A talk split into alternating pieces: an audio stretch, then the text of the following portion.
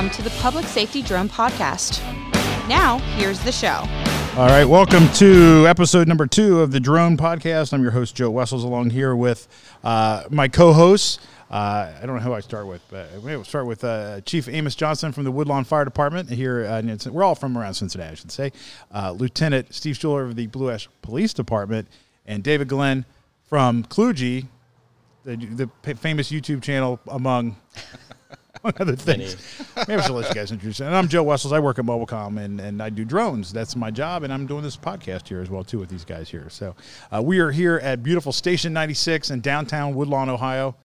I know we're uh, Yep. Woodlawn, Ohio. That's Absolutely. Woodlawn, Ohio. Uh, it's uh, we're we're sitting here, or standing here, actually, literally in the bay, uh, recording this podcast here uh, in a live active fire department. So I appreciate uh, Chief Johnson for letting us use this uh, area Absolutely. here. And they're building a building over here. And They're putting the the the uh, Shingles. shingles, thank you, on the roof right now. So you might hear some uh, music playing in the background here, and uh, occasionally a staple gun or two. I think is Yes, the, no gunshots. No gunshots. It's, it's a staple yet. gun. Yes, not.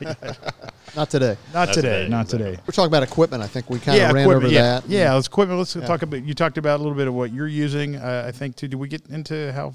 We talked about some of the work we've done with it. Uh, Amos talked a little bit about uh, some of the search and rescue and fire I'm a scenes great they've host, done on and things. So, uh, Really on the ball. Really. And uh, we talked a little bit about doing some mapping for other departments. Uh, we've also done some work for our city. We do all the drone work for the city of Blue Ash. So we do any uh, any engineering mapping that needs to be done. We'll assist them with that. Any photographs, uh, video for traffic studies, um, videos of certain areas, and we've done as things as mundane as putting the uh, Phantom up to see where a PTZ camera would work well at an intersection. You know what corner we want to put it on, and that kind of thing. So. Uh, So, so I don't know if this is the direction you want to go with this, Joe, but I'm curious about what what sort of software do you use to Ah, do all good- those good so, point. those Yeah, sorts good of things, right? So, I mean, question, of course, yeah. you've got DJI Go with the DJI applications, but Right. are you using other software for your mapping and the other purposes that you're talking about as well? Sure, yeah. So the mapping, there's two parts to that. One is the capturing of the photographs, Yep. and then the other is the processing of them afterwards with photogrammetry software. So we typically use DJI Ground Station Pro, which, uh, Yep. as you may know, only runs on an iPad, which makes it a little more difficult to fly the 210 because you've got to mount the iPad Yep. versus the CrystalSky, which we prefer to use. But uh, we typically use that just because it's, e- it's easy to use, and it seems to work a little better than DJI Pilot, which has that. That function built into it, but uh, Yeah, but it's isn't been so kind of clunky. So Yeah. right. So uh, they seem to have done it right with Ground Station Pro. So we use that, capture the photographs. We process those then with um, Pix4D software. Mm-hmm. So uh, run it through that photogrammetry software. It does a lot of math that none of us are capable of doing. At least Mm-hmm. I'm not capable of doing. And then uh, stitches those together. If we have ground control points, we'll import those into there as well. And then uh, we'll have a geo-referenced image or a, uh, a project that we can then measure within. Right. So it's, uh, Okay. it's it's pretty useful. You know, it, it saves time in dragging tape or total station out to um, take some measurements, like we used to do crash scenes and crime scenes. Yeah. It, very accurate measurements, but it's pretty time consuming. Where we can fly, uh, well, we can fly a lot of pictures in a short period of time. 35 acre project, we probably had about an hour and a half of flight time. Uh, We talked about that last podcast. We did a, a three quarter mile strip of road. Uh, we took 400 something images in about 24 minutes of flight time. So, Yeah. and then we, of course, there's a lot of back end processing time, but yeah. Where do you do the back end processing then? We do, on uh, site or do you? no, we do it back at the office. Just take Okay. take the photos back to the office, uh, feed them into Pix4D, and let that you know churn away at that. through how long does that different take then? Processes depends on the quality of the images, which we're flying with the the um, the uh, X4S camera. Those are those images are typically around 10 megabytes each, so they're, Oh, wow. they're pretty large images. So uh, takes a while to grind through that. Sometimes hours. I mean, we're talking like maybe five, six, seven hours for a certain pro or certain phase of the process. So. Right. So is there an issue then? Um, I guess that uh, images aren't really evidence. We're also by active train line, I should say too, which is I'm a train guy, so I, that's kind of cool. And Steve ambi- is too. it's all actually. ambiance. Yeah, yeah. so that's a nice ambiance as well too. Uh, that uh, those images there. Is there any concern about the chain of evidence or anything, or the images are not really part of the evidence of the? Well, they, they are evidence. Each, each image is a piece of evidence, so we store those securely. Uh, we've got uh, an off-site cloud storage solution that we use to store those on, or if we're flying for another department, we'll just take those images and give them physically to the other department and let them maintain chain of custody on them at that point. So, I see. Is there issue with the Chinese issue? Uh, you know, is that you know, is there a possibility that the images that we take are going to China, maybe. But uh, you know, I've got there's there's ways you can turn that off. You know, prevent the uh, the software from talking to the internet and things like that, or connecting to the internet.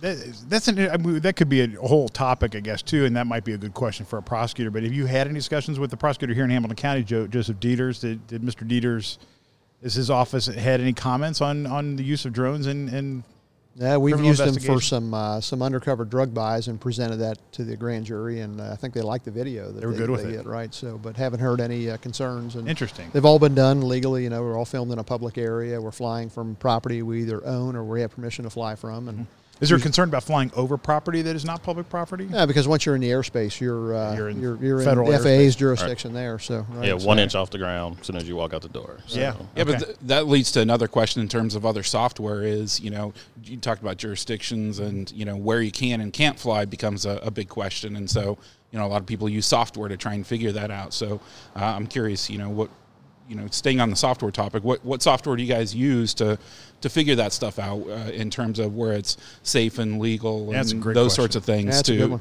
to Yeah, be able to fly? You're talking about pre pre-flight planning. Pre-flight, yeah. Yeah. Right. And again, we're we're in the process of actually um vetting out a couple of uh, softwares now. Uh, DroneSense, Kitty Hawk. Um, There was another one that's close to AirMap? Uh, AirMap? AirMap. Yep. So Yep. Okay. so we're in the process of figuring that out too now as well. And I just wanted to go back just for price wise for the listeners for the um, Pix4D. How how much is that? Pix4D is about eight thousand dollars to purchase the software. They have a solution Oh, wow. where it's somewhere between three hundred and four hundred dollars $400 a month to lease it. Yeah. Uh, but we figure we're going to buy it for the long term and hold on to it. So Wow. So you guys actually bought the software, brought it in house for eight thousand dollars, Right. and then do you get updates for a certain amount of time, or the updates are perpetual. Yeah, I mean, as long as you're paying your, your yearly fees, there's a support. so there's fee, an eight thousand dollar fee and then a support fee support on top. fee. of it. Yeah, I think it's under a thousand, but it's uh, Oh, okay. Yeah, So the initial buy is eight thousand Right. to own it, Yeah. and then you run it on your own equipment in house. right. We can run it on two computers there, and they're pretty. You know, I had to buy a gaming laptop to run it Yeah, on. was So gonna say, uh, it takes Yeah, a nice graphics beefy. Card. Yeah, Yeah. right. So 32 gigs of RAM, I think, or something like that. Oh, It's yeah. up there. Wow. So yeah. Yep. We might to we might to jump on board come with on, you check guys. it out, over there. We might to just pay your annual fee. well, we'd be happy to work with you on that. So, That's pretty. yeah, but in terms of, of the, the, the costs of not using that, in terms of the, the amount of time you save for the different areas, like you're saying, you can in, in 24 minutes map a huge area, Right. And and the amount of time and effort that would take to do that otherwise Right. is is you oh know, yeah, and you would never get the higher. accuracy that you get Right. from this. You know, from the view from the air. So Yeah. we had to walk that with a total station with the prism poles and everything else. We'd be there Yeah. for days trying Yeah. to map that amount of area. So. Which is interesting because I think uh, the public maybe they won't be affected necessarily by a large crime scene in a somewhat rural area where Mm-hmm. I, I you know where that happened. Uh, did you say where that happened? Uh, it was at west side of Hamilton County. Okay, so- we won't say too specifically. Uh, but uh, that's a large, pretty rural area, and uh, you know, former kind of industrial area. Right. So, um, but the public might be curious, to like you know, when you shut down a highway, there's an accident. So in Blue Ash, you have Interstate 71 goes right through Blue Ash. Prone to accidents because it's a major interstate, Mm-hmm. yeah. right? Uh, you've got 75. Is that in Woodlawn or it's close to? Close you, to. You definitely respond Right, there. absolutely. So um, traditional way, you have an accident, and if unfortunately it's a fatal accident, that means that the highway is going to be shut down for hours. Does a drone change that scenario? Absolutely, it can. So as long as you trust the technology to do the work for you on the ground that you would normally do by hand. So, Okay. for example, State Route 126, Ronald Reagan Highway, runs through Blue Ash, Reading, and really across most of the county. So uh, Right. we did a crash for Reading PD that turned out we thought it was going to be a fatality, turned out to not be one, but it had involved a person was ejected out of a car at high speed. So Wow, and they lived. they lived, yeah. Oh, they were injured uh, significantly, but uh, they, they survived the crash. So we went out and mapped that scene for them. Uh, we kept one lane of the highway open while we were setting up, and the you know cars blocking one of the lanes and things. But we went out with a drone and uh, shut the highway down for 11 minutes and flew it just just enough to get pictures of that scene. We got enough pictures gathered, and we reopened the highway. So we were able to keep one side open altogether and shut down just the eastbound side. So you trust that? So that was my next question. You do trust the technology enough Sure. to be okay. What would happen if you got back and you're like, oh gosh, our memory card's empty? right. So uh, Then are you in deep? That deep would be a problem. We, we would get some alerts from the software the, that we're flying with that there was no capacity left on the memory card, or you forgot to put the card in, or something like that. But, uh, But what if it happened? Like, so what if it got corrupted or? that- that's a chance you take, right? It could happen. So uh, in that case, we were we were vetting the technology, like the chief said. So we, we flew it and we also mapped it with a total station as well. So, uh, So you kind of double up. right, we did in that case there. I think what. David had that saying where you said uh, uh, two is one and one is none, right? That's right. It's an old military saying, Military. right? Is that a military? yeah. Oh, okay, I didn't know. that. Okay. Yep. Interesting. So it's better to have it doubled up there. So then, what about issues uh, then uh, with the the fire department? Then what, is it a time saver another way? I mean, you talked about on the la- on the first episode of the, of the podcast. Uh, you know, you, you definitely get situational awareness much faster than you ever could have before.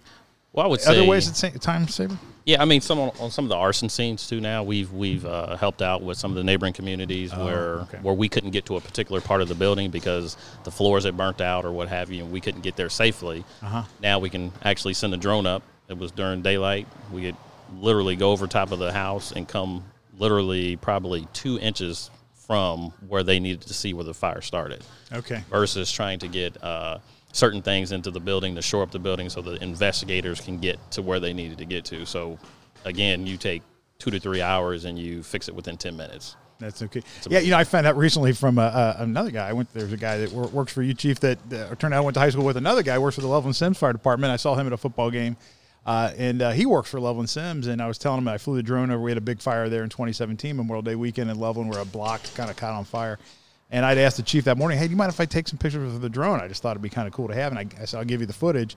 Never heard anything from him again about it. He goes, "Oh no, we use that all the time in training now. We used it in our investigation. Everything's really." He never said a word to me about it, which is fine. I mean, I don't need the credit, but I, it was like, oh, I, I kind of thought well, I sent it to him, and he just like, oh, that's whatever, that's cool. But uh, yeah, he said that they. I, I didn't get into how they're using it and all that, but it was I just did some circular shots of the of the scene and that, and kind of did it real slow and, and took some still photos of it. And he said, no, they, they've used it in our training and explained some things. And that's a great example of anywhere you can hang a camera up in a sky, somebody will find it useful. You know, if you hang Yeah. a camera up over a, any kind of scene, somebody's going to find some value to that. So Mm-hmm. uh, whether it's in the investigation, like the chief said, or if it's just training, like, hey, this is where the fire started and it spread to this area. Um, a lot of use in our area too. You know. Yeah, so. he, he did say one thing to me though too. Uh, when I did that, he said, "Could you wait until the arson investigator leaves?" And uh, I asked him, "Oh, really? Why?" He goes, "We just don't want to tip off anybody where we might be looking." Right. Which is interesting for anybody Makes who might be listening to this who's not in public safety, who not know, you know, if you if you're not trying to interfere with an investigation, if you don't care, I, that's your business, and you let the chips fall where they may. I guess if you get screw something up or like that. But I was like, oh yeah, I can respect that. And you know, he, he left like 15, 20 minutes later, or whatever, after he took his notes. But he said, yeah, we don't want to tip off people. If you put this out on Facebook, we don't want people to know where we're looking. when Right, We and think it- the fire started. Yeah, and again, when we're working with the arson teams, again, that that information is all classified. Again, that's going to the arson team for Hamilton County or what have you. That's not something we would be putting out on social, Social media, media, or yeah. anything of that. You're probably not even retaining any video. You're turning it all over yes. to them, right? Yeah, So, yeah, Again, we're handing that information straight over, and and then they're just using it after that. And again, when we uh, had our other uh, meeting at Mobilcomm, Yeah. almost just and not to try to change the subject. I'm, No, no, no. I'm- i got the orange microphone, not the green one. So, but They're but- all equal. Yes, They're just different colors, so I know which channel you're on. That's yeah, all. the Duke representative, where he was talking about the more and Oh, more yeah. we get those drones up in the air, somebody will find a use for it. You just Yeah, from right. from uh, school projects to um, family days or whatever we're using them for to get that aerial view. Somebody's in the crowd, they're seeing it and say, "I can use that information." Yeah, and I think if if the, the public starts to learn more about what actually is uh, the positive sides of this, that this is actually making your highway open faster, not to, to belittle somebody who may have lost a loved one in a, in a tragic car accident or whatever, but it's not about keeping it in, closed in memoriam. I think it's to get the traffic moving again. Um, people will be happy to know that it's keeping firefighters and law enforcement safe. It's making uh, people find out the cause of fires sooner, that kind of stuff. It's, it, there's a lot of public good here, even though there might be some concern about privacy, that sort of thing. Yeah, w- one of the things we were talking about earlier, uh, uh, Lieutenant and I were, um, uh, you guys had a large event every year at uh, one of the big parks, and you were talking about some of the various different uses uh, of that. Do you want to talk about that a little bit here? In Sure, terms of, yeah, I mean, you were talking about traffic, and you're talking about safety, and you're talking about a lot of different areas Right. that it was used for this one event. And like you're saying, eyes in the sky, there's so many different ways that, that it can be used. And I can imagine one drone kind of still being used for both, right? And maybe you're maybe you're doing some traffic pattern studying to mm-hmm. start off with, but maybe you get an emergency call, come in and say, hey, there's this you know person acting erratically. That well, you can switch roles and get eyes on that. And Right. So we, we have a large event. Uh, we have several large events, but our biggest every year is our July 4th, which is red, white, and blue ash on July 4th every Went year. there this year. This great. Yeah, that's event. right. Yeah, so really, Joe, Joe went this year. So really uh, we neat, get really neat. at the peak of the event, which is right before the fireworks start at 10 o'clock. We have about 100,000 people or more there on the grounds or Wow. in the immediate surrounding area. So it's pretty crowded. A lot of officers on site there. Uh, we have a drone up for Overwatch. As long as we can keep it in the air, you know, we can pretty much sustain continuous operations with you know multiple batteries and chargers and things. We'll put that up, put that up in the air, and then feed that information back to the command post.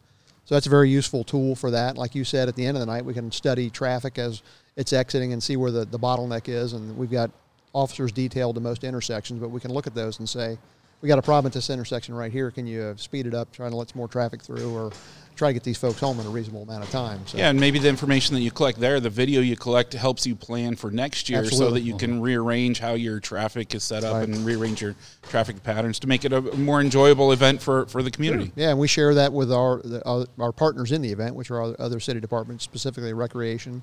Yeah. They'll look at that and make some changes for next year. We look at the the setups before the event starts for where everything's at, and they can tweak that for following years, like you said, to make it more enjoyable and more safer for folks Yeah. that are coming to that event. So does um, so we talk about software. Is there any other software that you're using that we haven't mentioned yet, or there you so you were talk about uh, software for situational awareness of uh, other aircraft in the area and permissions from uh, the FAA. We talk about the uh, the lands, the uh, low altitude authorization notification. something. E. C. I forgot Always what the forget C the was, C. but yeah. So Uh, w- we use uh, C. we use B4UFLY. If we're going to do a real quick flight, we have the urgency to get it up in the air. We don't want to go through the whole flight planning process. We'll use B4UFLY because it tells us if we're VFR and if there's any flight restrictions. So it's an easy, you're good to go or you're not good to go, and then we can investigate further if we have to. Uh, we use um, there's an aviation app, aviation weather app. We always Capability. gather that. So Capability. Capability. That's capability. Yeah. I always forget. it. So uh, we use that, and uh, we you, use Internet. SkyVector for charting and things like that to look for TFRs. So temporary temporary flight restrictions. Yes, which is a you know can be an issue, especially sure. in a, a big hotbed uh, uh, swing state like Ohio. There's Well, a lot of be next- VIPs coming to town. Next year it's going to be busy, I think. Yeah. So, yeah, uh, exactly, for exactly. Sure. Yep. Yeah, and in terms of, I mean, uh, I, I imagine that, that all you got, all your uh, people who are flying in, in say Woodlawn or in Blue Ash, you guys know your airspace and uh, pretty well because it's a fairly confined area. But when you're doing mutual aid and other areas and stuff, is is probably where it becomes more more important as well. Exactly, and and just with us trying out this DroneSense, vetting DroneSense, that was one of the benefits for that. We can actually see the airspace. They they can tell us if it's restricted, whatever the case may be, and then we can do all of our LAANC uh, certifications Inside right of- there. yeah. On the on that software, so that's one of the benefits. I'm not saying that's what we're going with. What software was that? uh, that was DroneSense. And so, Drone do we should we okay. explain what LAANC is, or do you think people know what that is? Who- who are listening? That's probably another topic for another Yes. show. Yeah. okay. Yeah, I mean, but basically, it's just quick authorization to make Right. sure you're legal Right. to fly where you're able to go. And Yeah, absolutely. And and just to piggyback on the um, the blue ash, red, white, and blue ash days, we went down for the fireworks on the river. yeah. And Oh, yeah, right. Some We of the officers and from Blue assisted. Ash came down with us, and uh, we did that where we could actually see, and again, a quarter of a million people, and Yeah. two, three miles away where the command post was, they could actually see every EMS detail that was going on. so, are you streaming it back to them? Is We're, that yes, we're streaming it back to them. It's going to the cloud, then they're pulling it down from the cloud. okay? So, but again, this could be another conversation too. The connectivity is another Yes, issue. right. Yeah, when you get a quarter of a million Yes. people in a small area. Oh boy. Yeah, so so we're working on building something with with one of our local um uh, cell phone providers. So Yeah. hopefully Yeah. they can fix that problem. And UC's working on some stuff too. But again, that's Yeah, a right. whole nother subject in itself. Those are some guys we got to get on here too, as well. There's Yes. uh, Brian and those guys down at the University of Cincinnati Aerospace Engineering folks as well too. Well, we can keep. I know Steve's got to get running here pretty soon, so uh, why don't we just uh, have this a little bit of a short uh, second episode here? Got plenty to talk about here. I'll make sure I have some notes next time, so that we, so I know what I'm talking about a little bit.